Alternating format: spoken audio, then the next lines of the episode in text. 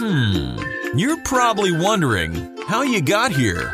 It's the Woodworking Morning Show.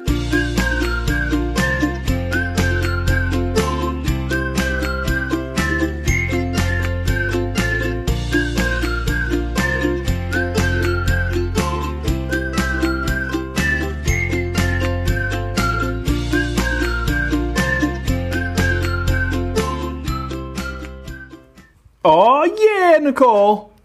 Let's hope that we're. Hope everything's working. We got a new uh, laptop We did in the a, mix. a rotate. In our family, we do a little hand-me-down Yeah. process where the most important laptop gets upgraded, and then that other one gets passed down. And I lost. my- the- I was more concerned about the, my stickers. I'm like, oh, I'm losing my stickers. yeah, you deface every piece of uh, like computer gear that you get. Why What's the not? deal? It's you know. Like a 14-year-old girl in high school. You have your uh, New Kids on the Block sticker on there too while you're at it. I, I didn't have stickers. I made my stickers, so I would get my teen beat and I would cut them out. That's what and you then do. I would use tape to. little packing tape. nice job. Very good. Well, hey everybody, it's the morning show. I'm Mark. Uh, oh, I'm Nicole. Sorry. yeah. I'm also on this show. Yes. I don't even know how I got here, but let's do this. I was making sure we weren't booming. Somebody said booming. Well, turn your speakers down. Oh, yeah, that's Look, Tommaso. there's there's one thing that you should know by now is that if there's an audio problem, it's not my fault. Right? That's sarcasm. Oh, Matthew, thank you for the compliment on my hair. I washed it last night. That's all I did. Yeah, and I see went to we- bed with it wet. We are peaking a little bit. I'm going to bring the volume down just a hair. Uh, someone in the chat had asked. You're hot, Nicole. Someone had asked about uh, the Wood Whisper videos being on Amazon Prime in Canada. Yeah. The answer is no. Canada has specific laws about uh, Canadians, a percentage of Canadians being in their programming. And guess what? We're not Canadian. Yeah, So- that has to be like Canadian uh, originating or content. I think actors or something like it's a percentage of Canadians. I could be Canadian, eh? I like maple syrup. I like bacon. Count me in, guys. Let me So in the club. unfortunately, we're not able to post our videos on Amazon Prime in Yeah. Canada, just the US and the UK. If I did something like with dubbing with Japan and Germany, we could be in Japan and Germany. Well, that's good news. But I haven't done anything with dubbing. Okay. uh, quick announcements: Cremona's dressing vanity is in the guild. That's still, uh, I think it's at thirty percent off. I'm pretty sure that's the pre-sale price. You got basically like another week to get that at the discounted price before the price goes up. So go check that out. Uh, Darrell's Fremont chest of drawers. This is like a year and a half in the making. Is uh, is finally there. There's no discount right now. The videos are currently being uh, Had a pushed year out. and a half for that discount. yeah, technically, it's not supposed to launch till like October 2nd or something. Uh, but it's been so long. I've been just putting the videos out as the content is ready. So uh, you can go immediately start watching some of those. Uh, that's all at thewoodwhispererguild.com. Uh, lastly, we have Jets giveaway still. Yes. Yeah, last week for Jet giveaway, if you go to the woodwhisper.com slash giveaway, you'll see the widget right there. If you don't see the widget, uh, try a different browser, Yeah. maybe. a little tech support. Yep. oh, so yeah. And we'll be, I'll be pulling the winner um, October 1st, and then I'll be notifying via email. Mm-hmm. So if you didn't get the email, you probably didn't win. I'm sorry. Someone wants to know if you speak Japanese. I do not. I was going to make a joke from Wayne's World, and I can't do it because it's it's almost too far. Yes. It's a little bit too far. I'm just going to let it go. Good, Nicole. good, good, Okay? good, good, good. No, I don't. I don't speak any other language. I wish I did. She speaks Missourian. It's kind of like look. There's times where we're hanging out with her family, and some of them. Um, We're slow talkers. well, it's more the mumbling Yeah, but we're slow talkers. you talk and you don't actually let your lips separate, so it all comes out like. And I really don't know what's being said. I don't. and I have to translate for him. like Nicole, can you help? It's like when I used to go to my my dad's uh, on my dad's side, my Yeah, grandmom's house. yeah. They were like straight off the boat Italian, Yes. right? And they really didn't bother to learn English. Yeah. So I would always go over there, and it was so uncomfortable because Grandma would ask me questions, and I'd look at my dad for the translation. Oh man, good times. Yeah. Yes, Eric, we do have a show on Amazon Prime. Just if you have a Fire Stick, just say The Wood Whisperer and 14 years of The whole thing. the whole 15 years. And it's 15 always a little bit delayed on the most recent stuff, but it's all there. It's a it's a. If I was a fan of my show, that would be my preferred way to watch yeah, my show. Jason had asked me where where we make the most money, and I don't look at it that way. I look at it as where's the best experience. Where are you going to have the best viewing experience? Yeah. There's stuff on there that you get in a quality level that we can't give you on YouTube Mm-hmm. because it's so old and we can't replace those videos. So it's a, definitely a better viewing experience. One last thing, I'm going to give you a little sneak preview here. We're going to talk about uh, Woodpecker's new hook rules. I got some of those right here. So I'll let you know what that's all about. That's their latest one time tool. It's at the end of September, huh? Yep. It's and fall. uh, huh? It's fall. It is. It's already fall. I got my fall colors on. Summer was just like boom. Somebody had referenced six months ago, and I'm like, what? Six months ago? Yeah. Oh, I guess it was six months, huh? All right. So Ken Myra says, "Do you not like your own show?" What? I look. There's sometimes I will. I have to watch my own shows, but by the time you see what I've made, I've seen it a hundred times. and not only did I see it, I I lived it. Hmm. I don't need to watch it, Dottie. I lived it. You know what I'm Rebel. You're a rebel. Yeah. All right. So let's get to our questions. All right, we got some questions from Patreon. Did you thank the Patreon people? Yeah, there was one dude. one dude. I totally forget who it was. and if you are a YouTube member, thank you as well. Is it that Adam fella? Yeah. Adam Cianfici? Oh yeah, and let's let's talk about that really quick. Of course, we still have Patreon, patreon.com slash woodwhisper. And then if you are on your desktop, you'll probably see the membership features on YouTube. That is something that we're doing a little bit more with. I did put, um, I think I put one more video up there showing a, a technique on cutting legs and getting your uh, your glue line to move around to a, a better position. So we're going to be doing some like early preview stuff there too, if you're interested in that. All right, so I'm going to get to the questions here from Patreon. Uh, Nicole's got the live YouTube chat. She'll grab your questions there. Okay, first one here from Lark Atkin. Hi, Mark. I'm gathering the items I need for the Fremont nightstand, and I'm having trouble finding a local dealer that has J core or armor core to apply veneer onto. Is there a different, excuse me, substrate that I can use that will allow for the joinery? Also, what type of veneer glue works best? I'm using a V4 vacuum pump that utilizes an air compressor purchased from Joe Woodworker. Okay, so when you hear Darrell talk about his J core, his armor core, you don't necessarily need to get exactly that. You could do veneering on pretty much any stable plywood MDF core. It's all fine. Uh, he likes that stuff in particular just because of the, it's like a combination core where you have a plywood middle and then the outer skin is MDF, which is a great substrate for that veneer. Kind of best of both worlds. So you could find that if you can't find specifically J-core or armor core, uh, maybe you might be using the wrong term. Some places will call it combination core or classic core. There's a lot of different names for this stuff, but ask around. If you still can't find it, you could always just use something like Baltic birch plywood, something that's very stable. Uh, you could even use MDF. I don't love MDF in this application because he does use a lot of biscuits. So while it can be done, it's just not my favorite way to go personally. But um, really, any stable you know, sheet good substrate is going to be just fine. As far as veneer glue, I haven't done a lot of veneering in a long time. But when you say the best veneer glue, unfortunately these days some of the best veneer glues are the ones that are the nastiest to work with, with formaldehyde and all kinds of crap in them. Um, those are things like, uh, if they still make it, Unibond 800, Urac 185, um, even Weldwood. So there are other water-based solutions out there now that I think are probably a little bit better not necessarily better performance, but better in terms of its safety for you, right? So look at Unibond 1. Look at, uh, I bel does Titebond have a veneer glue? They gotta have something for like, I think they have a, Thinking I would know. look, you you talk to Jeannie, you know I what's know, up. I know, but I don't know. I think they have a cold line. press veneer glue that you should check out. I think you're right. Yeah, so there, there are other options that are much safer to use uh, that I would recommend over those things that actually do work the best, but there's a point where you have to go, well, maybe I don't want to work with that stuff anymore. Ba-bong. Uh, I got a question here from Jerry. I have a refinishing question. I bought my wife a Cedar Hope chest as a wedding present. Over the last 30 years, plus years, the finish has cracked and bubbled.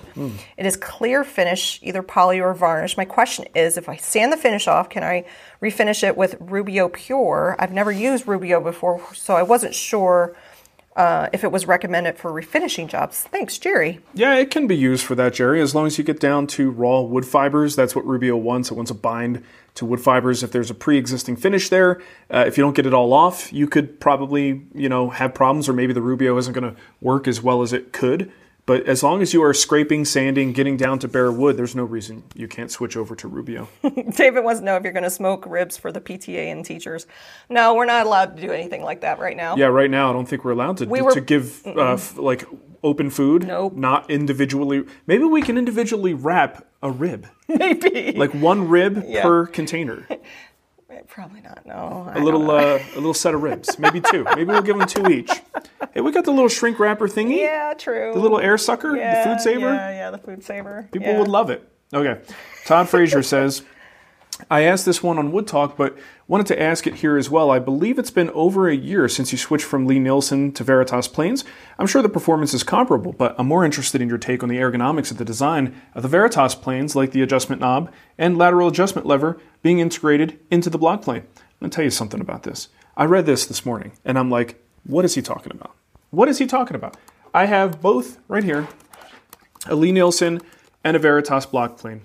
And I'm like, what what is this integrated hoopty thing that he's talking about? Well, you taught me something today, Todd, because I didn't know that that was a feature. I'm going to uh, move to my other camera here so I can show you what I'm talking about. So on the Lie-Nielsen, pretty standard block plane setup, you got your little cap that goes on here.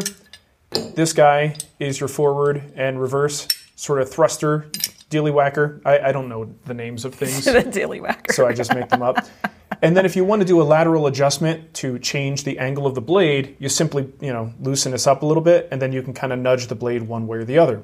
Well, what Veritas has done, because they're clever, is a very similar design here, but if you take the, the knob here that goes forward and back and, and you actually go side to side with it, you have a very fine lateral adjustment knob. I didn't even know that existed. You know how I've been doing this? I do the same thing I do in a Lie-Nielsen. I grab the back of the blade and I go doop dee doop dee doop dee doo, but it accomplishes the same thing, maybe just not as elegantly. All right. So what I'm going to tell you here is it doesn't matter. like it's just a block plane, and once you get it set up, usually you're not messing with it too much. And I've been using that Veritas now for about when did I get that? Maybe eight months ago, something like that. I didn't even know that feature was there because it wasn't missed. It didn't hurt me. It's probably not even going to help me. It's a neat little feature. Veritas has a, has a way of taking the classics and putting a new modern spin on them, and sometimes that includes cool little features like that. They also have um, set screws on both sides that can kind of keep the blade nice and centered. So I actually do think in most cases, I think Veritas does a better job of making a cool new hand plane. But clearly, it's not your classic designs. If you like the classic designs, then stick with Lie-Nielsen. In the end, though, in terms of performance and actual use, probably is going to make zero difference because there's a great, cool little feature that I didn't even know existed until this morning. So Hey. there's that. Uh, I want to.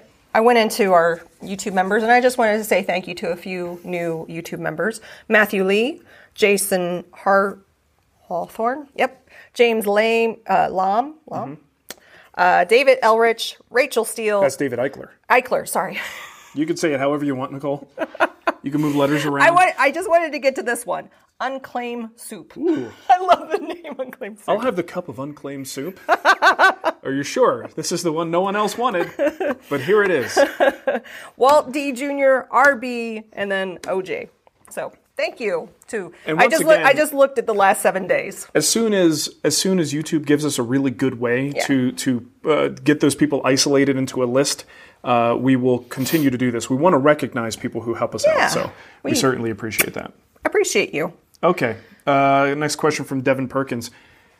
Based on your recent Instagram post about breadboard ends, what would you do? For a clown Nicole? dog bar. Did you see this? Do you like do you like my outfit? You're all black. I'm so black today. It's all black. I do like that shirt. I even have a black knife. Nice. Isn't that great? Color corny. Yeah, You're this very is my- dusty. well, that's too. because these are old pants. They're old shorts. I didn't have any clean shorts today, so sometimes you guys know what I'm talking about. You Yeah. uh, you go into the bedroom and you go, which one's the least of the evils? I just put a whole bunch of clean shorts in your dresser. Oh, okay. Well, I'll go. I'll go change. You know I won't do that. I know. Uh, Why did I do that right in the middle of a question? I don't know what you were doing. I thought it was like a point to Okay. question, connect it somehow. All right, so Devin wants to know with breadboard ends, what would you do to give the best chance of success on a tabletop without breadboard ends? Uh, acclimating and pro- okay, let's just stop right there. Um, it it it'll drive me, drives me nuts a little bit that some people or a, a certain group of people out there, let's call it Instagram, have come to the conclusion that a tabletop without breadboard ends is just doomed to fail. I'm not saying that's what Devin is saying here, but that's where the mentality comes from. And I've had that where people are like, well, how, what are you going to do? There's no breadboard ends. And it's like, guys, you don't need breadboard ends. Breadboard ends are great if the if the piece calls for it and you want to put them on there, they can be a great way to help keep tabletops flat for a very, very long time. That isn't to say that every tabletop is suddenly going to turn into a potato chip. If you have properly acclimated wood, if you mill it properly, if you glue it together properly, and if it's in a air conditioned, you know, typical home, you're really generally not going to have a problem with that top just suddenly going wonky on you. We don't need to embed, you know, steel framing in the underside of all of our tables. This is things that you see people doing when they are doing giant slabs, right? That are basically a cross section, not a cross section, but a slice of a tree uh, where you might have pith involved and a lot going on. That's where they're forcing things to stay flat. But when you're milling material and you're gluing up six or seven boards for a tabletop and everything is acclimated and it's all in controlled conditions, you, it's not like it's just going to go haywire on you. You don't need breadboards. But if you use them, great. As long as the design calls for it and it looks the way you want it to look, then go ahead, use those breadboards. I got a question from Connell. Connell Wright. I didn't finish that. Oh, sorry. I thought you were done. Okay, so so It was he- a long pause. It really was. So that's I, those are my I opportunities. know that was your cue, and uh, I, I screwed that up. Okay, so he wants to know if there's anything else you would do besides those normal things. Well, I did a video on making panels, right, and uh, that is on smaller panels, but really a tabletop is just a big panel. So everything that I put into that video really sums up all of my tips and tricks for how to keep a panel flat. And breadboards wasn't even in the discussion, right? So um, go check out that video if you can. And then uh, he's got a fun question, but we got a ton of questions today. I, Why don't we we'll- do we'll the fun question on the after show? Yeah, but it's not that fun. we can we would try to go back to Devin's question. Okay. All right. He, All right. Want, he wants to know like a you know imaginary situation where you could eliminate wood movement. Okay. Uh, so Connell has a question. He said, "Can you explain edge grain versus face grain?" Didn't we do a whole video on that where you use markers and No, but in this case, the, I think the problem is there's some terminology things that happen when we talk about a board, right? So if you have a traditionally flat sawn board and then you are looking at the end grain, right? You should see the grain kind of going from side to side, maybe a little bit of an arc to it. Uh, the face grain would be the flat side of the board. The edge grain would be the side of the board. Now, if you have a quarter sawn board, you still have the face, right? You can call that your face grain, and then you still have your edge grain. But what those are in terms of where it came from the tree, its orientation in the tree has changed because now you have a quarter sawn board, and it's technically kind of the opposite, right? So when you talk about face grain and edge grain, those are things that kind of I, I find them to be a little bit more generic terms because they don't actually tell you much other than in you know a three-dimensional world this is what this face is on the board. It's the wide flat face right? And the edge grain is the edge of the board. But what it means in terms of grain structure kind of depends on the cut of the board. So i don't that doesn't really explain anything necessarily but those are, are terms that i consider to be somewhat non-specific terms it only tells me something about which edge on this particular shape of board we're talking about does that make sense I don't know. no it doesn't what you got super chat from Mr. King thirty three. Okay, Mr. K King 33. Oh, sorry. Getting ready to upgrade my chisel set. What do you think about Fuji Fujisawa Okio Japanese chisel set, or should I look at something? Oh man, I hate the fact. I hate when people give us a few bucks for me to answer a question and I have no idea. Well, what which uh, do you still have your Japanese chisels? We gave those away. Oh, that's right. What or, were or they? sold them. I can't remember. Fujihiro. Fujihiro. I don't know that particular maker, and that's what it comes down to a lot of times with Japanese tools. You can go from, uh, you know, the ones that Grizzly sells, where you can get a whole set for I don't know twenty bucks. It's it's generally cheap. Um, but then you can go to a set, and I've seen some stuff like in William Ng's uh, shop that he has at his school, and it's thousands of dollars, and they're gorgeous chisels. But it really depends on who's making them and what they're made of. And if you don't know the maker, then you don't know the origin. You don't know the you know whether it's a good set of chisels. I don't know. I'm not familiar with that oh, maker. Oh, they're from Woodcraft. Are they? Yeah, I just see I, I see a post here says has anyone t- tried the Fujikawa Japanese chisels from Woodcraft? Well, he said Fujisawa Oh, he said Fujisawa. with an S. But here's the problem. That's like I don't. You have to know what these names mean. Yeah, yeah, yeah. And you have to know if that's a spelling error Yeah. or if those are truly two different makers. Well, So I, I, I googled it. okay, so the answer still is I don't know. Fujisawa. oh, and it Google corrected me and said Fujika- Fujikawa. So maybe he maybe it is. I don't know. Uh, you know, if you can get a hold of Wilbur Pan, mm-hmm. he actually knows um, a great Mm-hmm. he does a whole course on yeah, uh, Japanese tools. yeah, and he, he he probably has a good you know his his finger on the pulse of different brands and uh, especially brands if it is one of the woodcraft brands he might have an opinion on that. You can find him. Where is he at? Giant Cypress. Giant Cypress. I'll put the link .net. I'll put his um, his website in the chat Mm-hmm. so you can check out his website. He's so nice and nice so intelligent. Well, he is a doctor, Nicole. He is a doctor. And you- and this is the real doctor. That is kind of a prerequisite to being a doctor. Having some intelligence.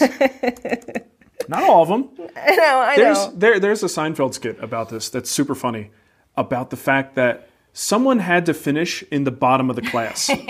right? Like not every doctor is finishing at the top of their class. sure, sure, so sure. where are the doctors that didn't do that well? like everybody thinks their doctor is great, right? Oh, I got the best doctor. And it's like, no, but some of them actually had to be the worst doctors. Mm-hmm. Okay, anyway. There's another super chat from Kevin Windsor. Stop insulting doctors, Nicole. Yeah, I'm not talking. But some of my best friends are doctors, so just stop. Get out of here. Apparently, I'm a doctor. Dr. Nicole, Esquire. Okay, Mark's shirt looks like a motorcycle coming toward me. Does it? It's a It's a lower it's a guy shirt. going ah. I think it's from like when they're doing the the beam, Transporter? beam me up. Yeah. It's a, I think it's mid transporter Yeah. is what's going on there. Uh, thanks, Kevin. Okay, questions. Where am I? I got a question from Apo Apina. How did the Wood Whisperer live thingy got, get born? Why? Well- I was thinking about this. I don't. Well, here's the thing. Since since it was really possible to do live video Yeah. via the internet, starting with a website called UStream, Yes. we we were broadcasting live, and it was very voyeur like, Yeah. voyeuristic. It was just a camera, you know, observing someone in their shop. But then Um, on Wednesdays, I would do. I would play music, Yeah, the little chat. and we would just we would I would just hang out and talk to other woodworkers. That's how we met our our web developer, Mm-hmm. John. So we immediately started to try to do social things. Uh, as time went on, we would occasionally do, you know, more formal demos and just make it a big live, a big deal about doing this live thing. Um, and then over time, we kind of settled down into a thing like this, where it was, you know what, we want to do the community thing. Uh, it's not always feasible or easy to do a, a demo and actual woodworking on a weekly basis, but what we can do is talk and we can answer questions and we can do all kinds of community things uh, on a weekly basis. So that started probably toward the end of our time in Arizona. Yeah. I, I started to do a lot of things on my own, but then I drew you in And if you watch those early ones, where we put a camera on you. oh my god, I did not want to be on camera. She would want to be over on the side, have her own microphone. I just didn't want to be on camera. Yeah. At all. And then it was kind of in the transition from Arizona to Colorado that we really got into Nicole being more of a, um, a regular feature, presence. a, a presence on the show.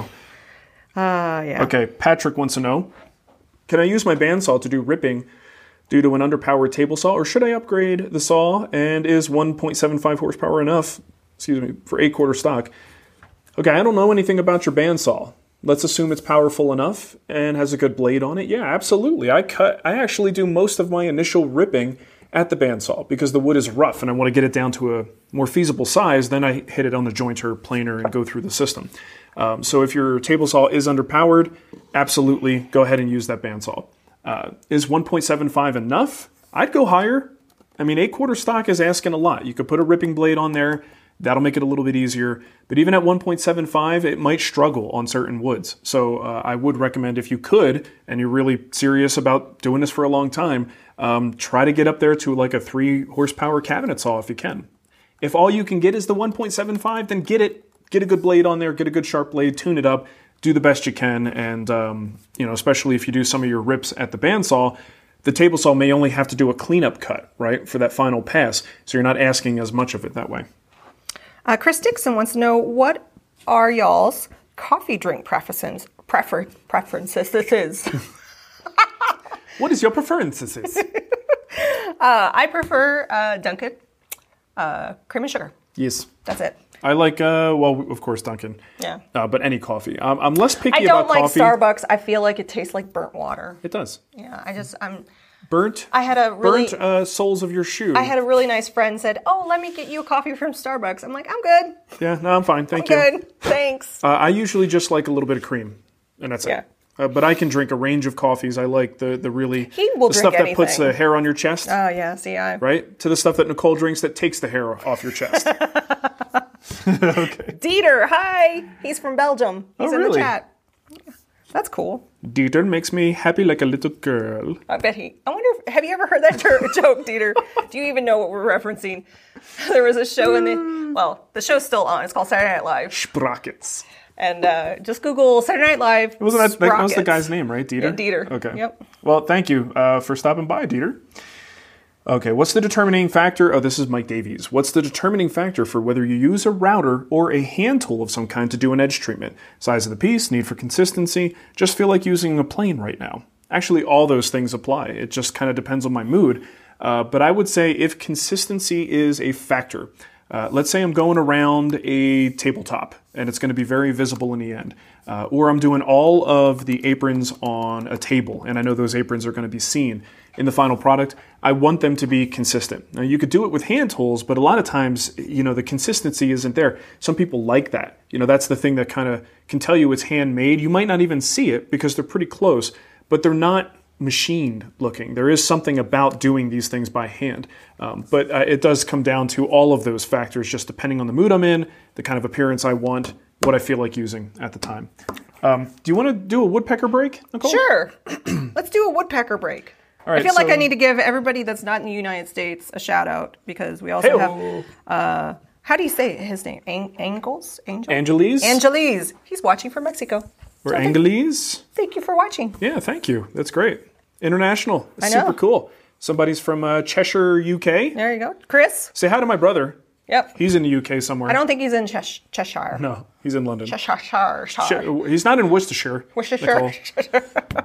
Okay. All right, let's talk about some woodpeckers. All right. So woodpeckers, you guys know them. Um, th- I'm going to call them our good friends uh, over at Woodpeckers, which is code for this is an ad. If you didn't know that, right? Anytime somebody on online says our good friends at We're going to teach you the ways of or social media. uh, we partnered with yes. or they sent me. These are all things that say that there's a relationship there. Uh, so anyway, Woodpeckers has uh, one-time tools. This is the latest. This is their hook rule. Comes in three different sizes. Um, what do you think, Nicole? What do you think about that? How's that make you feel? I can hook. Uh, it probably would hurt you. It looks like it could I be can, I uh, can, I can a da- dangerous weapon. I can danger, uh, uh, damage your neck meat. Oh, don't, don't don't do that to my neck meat. Oh, my neck meat. You pinch my neck meat. All right. So here's what we got: three different size hook rules. And if you haven't seen a hook rule in use, this is why you would want to do it. You can kind of just get the hook right on the edge of your workpiece and start measuring. Right. And one of the things when you have a ruler and you're trying to measure from an edge, especially if you look at this edge here, I've got a little um, chamfer profile on there. That actually makes it really hard to line it up by eye and get an accurate measurement. But if you have a positive stop there, uh, there's really no question, right? So they come in three different sizes. Uh, they made a couple of significant improvements on this, on, on like a traditional hook rule. Um, first of all, you see over here we got a little scale. So if you're measuring the height of a router bit, something like that in a router table, you kind of just turn it on end and you can measure up like that. That's super cool. The other thing, I think this is actually the most significant uh, change and should not be overlooked.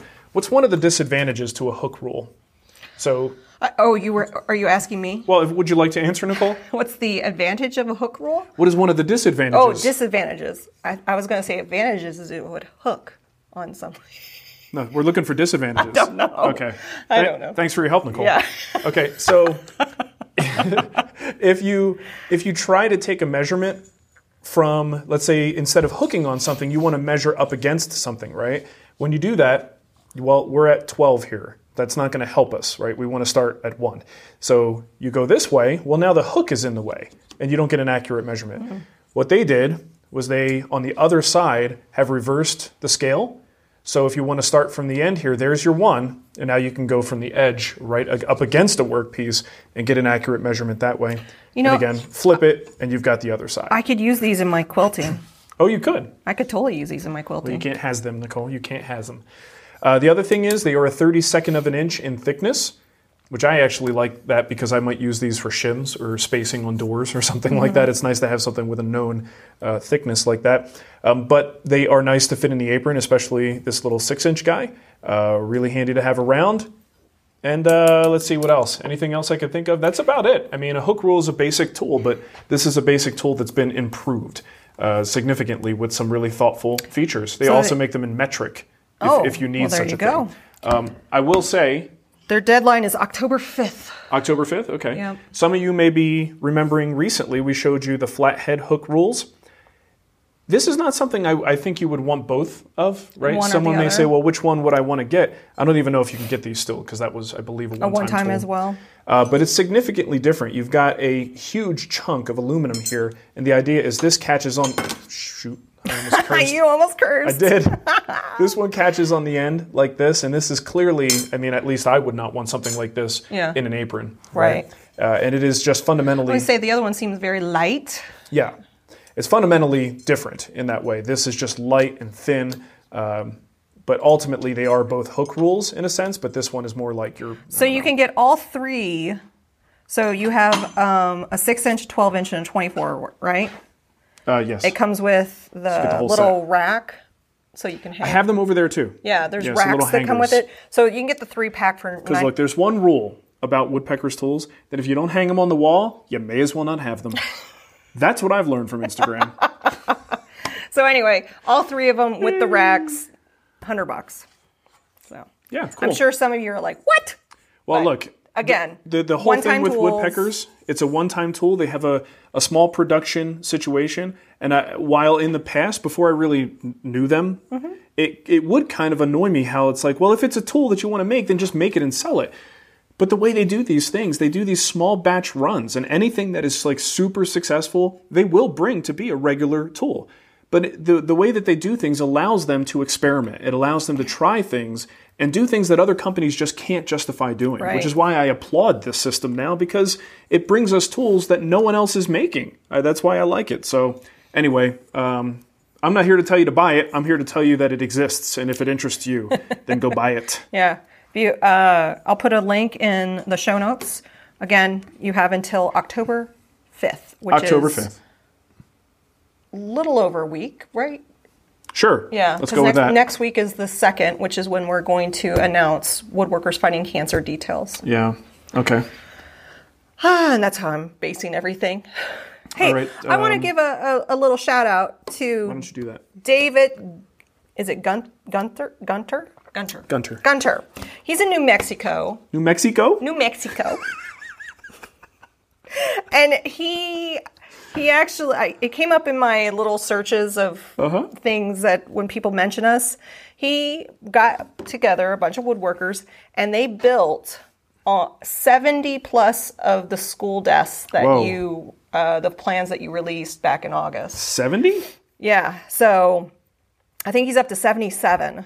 And so he's building for kids that are doing remote learning these desks. And as someone who is doing homeschooling with a child, she loves that desk. So if you're not familiar, um, check out uh, it's a video that Marc released back in August. It's called the DIY School Desk. You made it from a sheet of plywood and some And, two uh, by fours. No, a two by four. a two by four. Yeah, it's like ha- not even half a sheet of plywood and a two by four. So I'm in the process of reaching out to some of the remote teachers in our area to see if any kids need need a desk. So he inspired me to take it a step further in my area. So maybe if this inspires you, um, do the same. I'm going to link to the article from David. He got uh, a nice write up in the Santa Fe uh, paper, and it's just it New warms- Mexico? Shut up. Santa Fe, New Mexico? New Mexico. so there you go. I'll put a link in the. Ch- oh, it's too long. Why is it too long? You probably have uh, everything after the question mark can go away. Okay, I'll do that. Everything after the question mark. There you go. I put the link in the chat. So if you're interested in reading about what David is doing in New Mexico, New Mexico? You guys know where that is. and again, the plans are free. So if you go to thewoodwhisper.com, look for the DIY school desk. That's Plan, great. plans are right there. Bada bing Bada bing, for free. for free. Ryan Murray had a question. Actually, a question for both of you, he says. If you could start from scratch and money weren't a factor, what wood would you use on your kitchen cabinets? Would it be figured or straight grain, or would you just paint them? That last part is a joke, he says. Uh, you know, I kind of like our cabinets. Our cabinets now are uh, stained alder. And like a 'em. lot of our house actually has a lot of stained alder in it, so it fits in our kitchen. I don't think I would change them in this house. But if I were designing what I would consider like my perfect set of kitchen cabinets that I think is a timeless design, mm-hmm. I would go with cherry. I love me some cherry. I feel like dark kitchen cabinets, there might be changing things that happen over the course of time where you go, well, I don't want that dark color scheme anymore. I want something lighter, and you'd be tempted to do something with those cabinets to make them lighter. Uh, I think cherry is one of the more timeless choices, and it's one of those woods that's actually you know high enough quality that hopefully no one would ever be tempted to paint them, right? Like you would with uh, cheap oak cabinets, Nicole, which I did paint. Yeah. Uh, Lark in the chat says, Teacher here, please note that the sitting height on the desktop should just come uh, under just under the sternum for proper posture while writing. Mm-hmm. Um, I actually made a Google form for the teachers to give out to the parents, and I ask how what the height is What's for the, the child's height? yeah, so we can get an idea of how tall they are Yeah. to properly size the desk. There's got to be some rule of thumb out there. There like if the kid is 36 inches tall, Right. the desktop should be about this, just yeah, yeah. based on Yeah. averages. So I figure I'd at least ask how tall the kid is. Yeah. so we can try to. And I think I'm dealing more with elementary school, but um, Mm-hmm. who knows? It might blow up, or it might just not do anything. It might fizzle out Might fizzle. into nothing.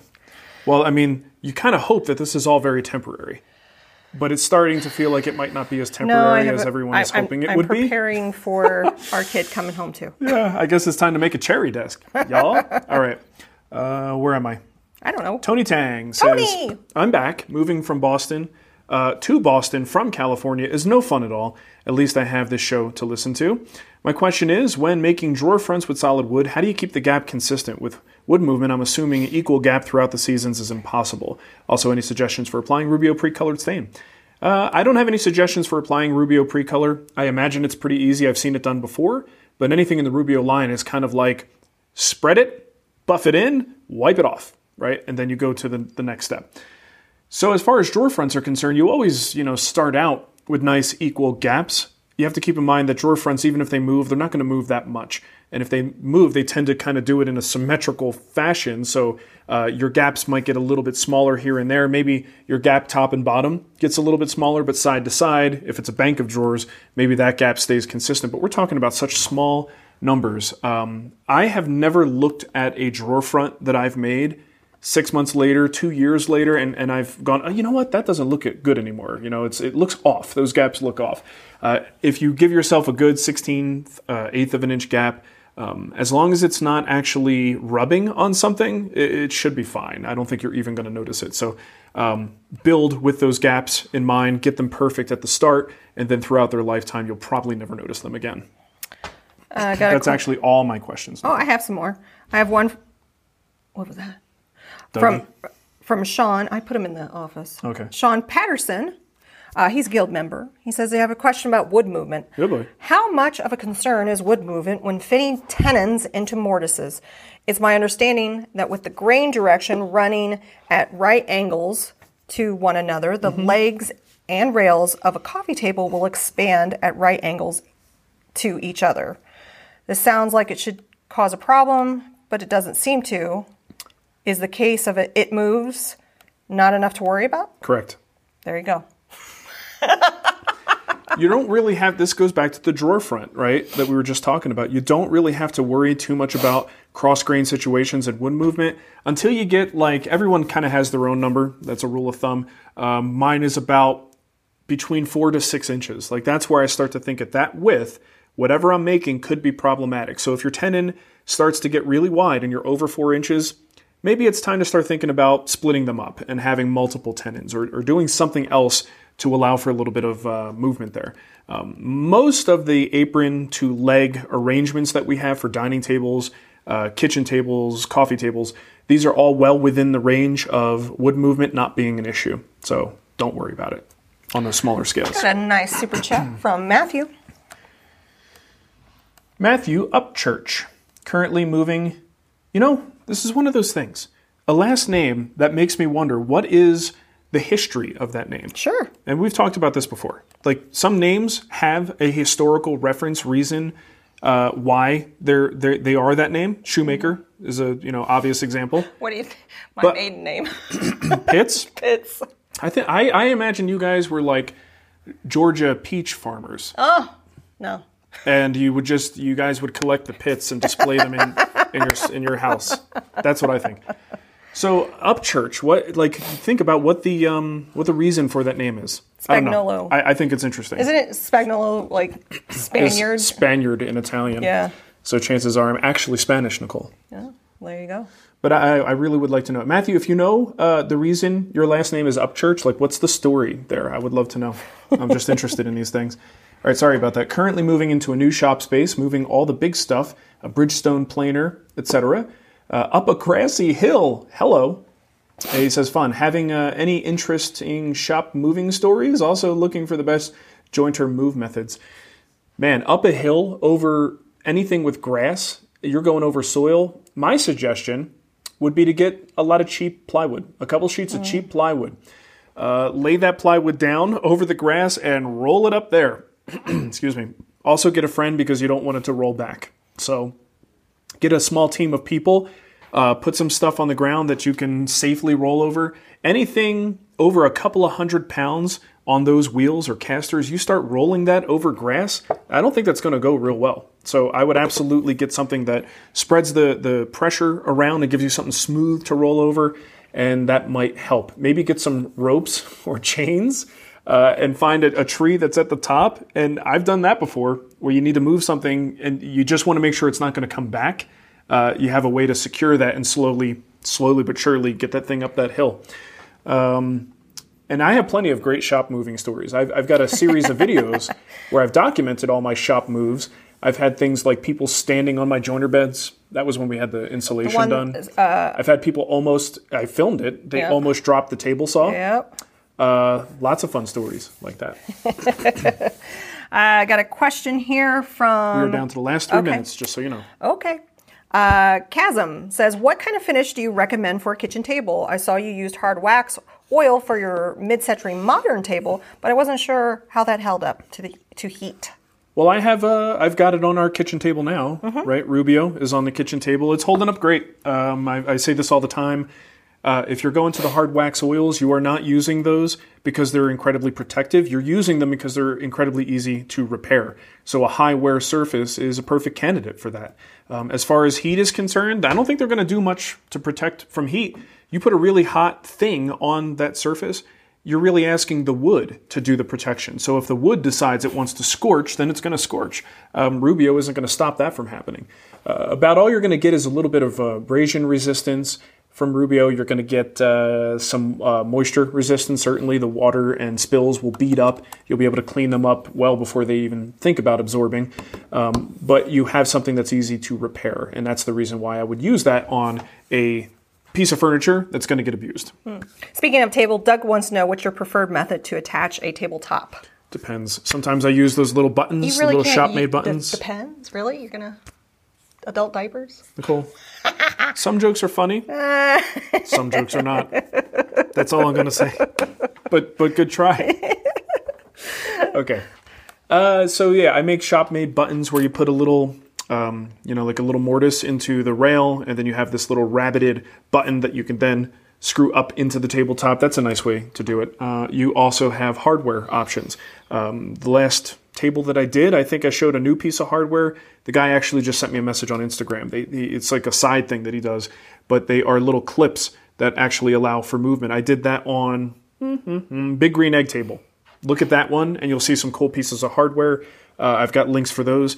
That's probably what I'm going to use here on my mom's table. So I do have a dining table here coming up pretty soon, and I might just wind up using those little hardware clips. Jason liked my joke. He said, "Thank you for the de- dependable joke." Oh man, that's Uh, great. Grant Gush, he's international. He said, "Love the channel all the way from South Africa." Oh, cool. Question: Hack best way to cut short stock without a miter saw. I had one, but I had to sell it. Um, well, I don't know what other tools you have. You've got Yeah. your table saw. You can cut things by hand with a, a jigsaw. You could you, could Could probably come up with a saw like that. I've seen. I remember when Vanderlist did that. Yeah, I mean, let's not get too nuts, guys. How about a saw? Yeah. right. A handsaw. Uh, you could do that. You could get a circular saw. Good old muscles. Short pieces with a circular saw, saw are not always the best, but there are jigs and things you can employ uh, to make that safe. Um, but really, just uh, think of all the other types of saws. Um, necessity is the mother of invention in these situations. Oh, by the way, What? just real quick shout out to uh, Florip Toolworks. Florip? F L O R I P. Yeah. Uh, ordered this saw about a month ago or so. Um, I needed a new dovetail saw, and um, this this gentleman has a very small operation. I follow him on Instagram now. Makes a good product. It was um, oh, what the heck is his name? Uh, who's the guy? Frank Frank Straza. Uh, got one of his saws and, and highly recommended them, and I said, "Well, that's that's enough. That's enough uh, evidence for me. I'm going to buy one." Uh, so I got mine with a little walnut handle, nice little dovetail saw. So shout out to uh, Florip Toolworks. I this, by the way, I paid for. Yes. Just in case anyone is curious. He says, uh, Gazang said, "Oh yeah, Eric Florop, Florip, Florip? Florip is amazing stuff." So there we go. Mm-hmm. All right, that about does it for us. I think so. if you are on either the Patreon uh, five dollar ish level and also the No, member any thing- level, two dollar up. Oh, for the after show. Yeah. Okay. What do I know? I'm just trying to move things along. Yeah, I know. Anyway, we're doing an after show, right? So if you are uh, uh, at the level that gets that, then we'll see you in a couple of minutes. I'll put um, the Patreon link, and if you are a YouTube member, just head on over to the community tab on the Wood Whisperer page. yeah. Um, so yeah, there you go. okay. We'll see you in a few, We'll see you in a little bit. like two minutes. Yep. I'm going to press stop. Then I'm going to press start again. That's how it works. Hope you have a great weekend. Okay. See you guys. Happy fall, y'all. Happy fall, y'all.